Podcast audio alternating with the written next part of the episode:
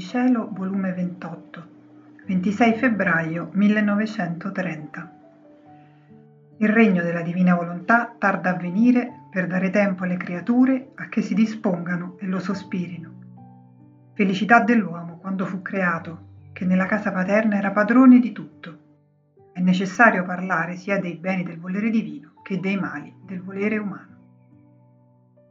Stavo pensando al grande interesse che il mio sempre amabile Gesù ha di far conoscere la sua santa volontà e dicevo tra me, ama, sospira, vuole che venga il suo regno e poi tarda tanto a farlo sorgere in mezzo alle creature. Se vuole tutto può, potenza non gli manca. Un momento può travolgere cielo e terra. Chi può resistere alla sua potenza? Nessuno, molto più che in Gesù volere e potere è tutto lo stesso. Perché, dunque, tarda finora? Ma mentre ciò pensavo, il mio dolce Gesù muovendosi e facendosi sentire nel mio interno, mi ha detto, Figlia mia, sospirare, desiderare e volere un bene è disporsi a riceverlo. E quando si riceve un bene che tanto si è sospirato, si ama, si apprezza, si custodisce, si tiene come il benvenuto e il portatore del bene che si sospirava. Non solo, questo è un altro eccesso del nostro amore, che facciamo sospirare il bene che vogliamo dare, perché vogliamo che la creatura metta qualche cosa di suo, almeno i suoi sospiri, le sue preghiere, la sua volontà di volere quel bene, per poterle dire. Vedi, te lo sei meritato, perché da parte tua hai fatto quello che hai potuto per ottenerlo, e noi con tutto il cuore te lo diamo, mentre è tutto effetto della nostra bontà. Ed è questa la causa per cui facciamo sapere prima quello che vogliamo dare alle creature. Si può dire che ci mettiamo in corrispondenza, mandando le nostre lettere d'avviso, spediamo i nostri messaggeri col fargli dire ciò che vogliamo dare. E tutto ciò per disporle, per far loro sospirare il gran dono che vogliamo dare. Non facemmo lo stesso per il regno della redenzione?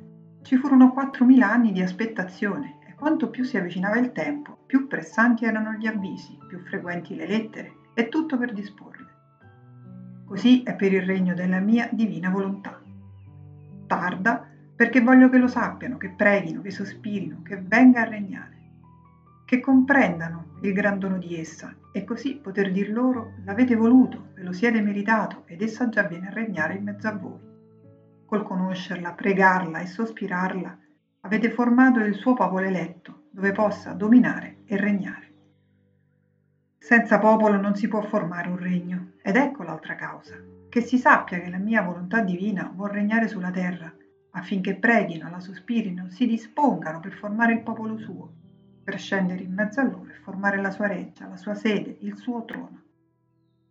Perciò non meravigliare, mentre vedi tanto interesse da parte mia, che voglio che la mia volontà regni, poi vedi che tarda. Sono le disposizioni della nostra sapienza inarrivabile, che tutto dispone con ordine, e il ritardo serve a mettere in via le sue conoscenze che faranno da lettere, da telegrafo, da telefono, da messaggeri, per formare il popolo della mia divina volontà.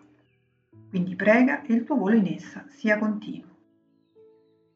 Dopo ciò seguivo il mio giro nel fiat divino e giunta nell'Eden mi sono soffermata a pensare all'amore scambievole tra Dio e l'Adamo innocente, a come la divinità, non trovando alcun intoppo da parte dell'uomo, si riversava a torrenti su di lui e col suo amore lo rapiva a sé con dolci attrattive, facendogli sentire la sua voce tutta soavità che gli diceva Figlio, ti amo, ti amo assai.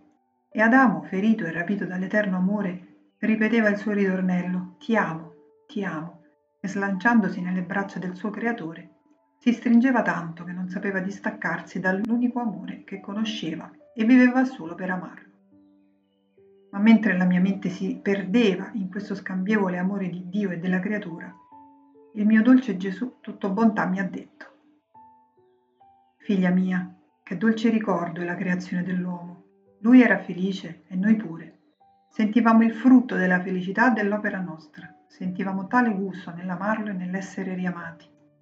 La nostra volontà divina ce lo conservava fresco e bello e portandolo fra le sue braccia di luce ci faceva contemplare com'era bella l'opera da noi creata. Il nostro caro figlio, e come figlio lo tenevamo in casa nostra, nei nostri beni interminabili, e per conseguenza, come figlio, faceva da padrone.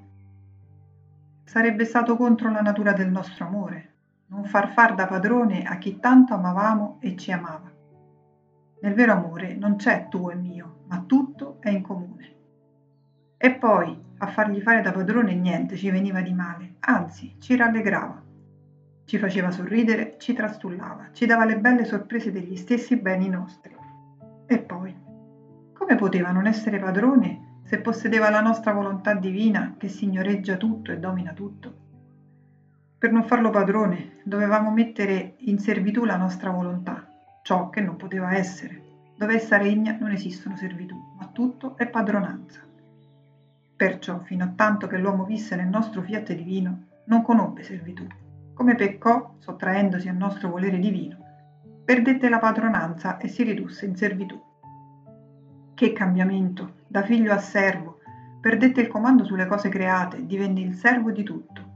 L'uomo, Col ritirarsi dal nostro fiat divino si sentì scosso fin dalle fondamenta e sentì vacillante la sua stessa persona.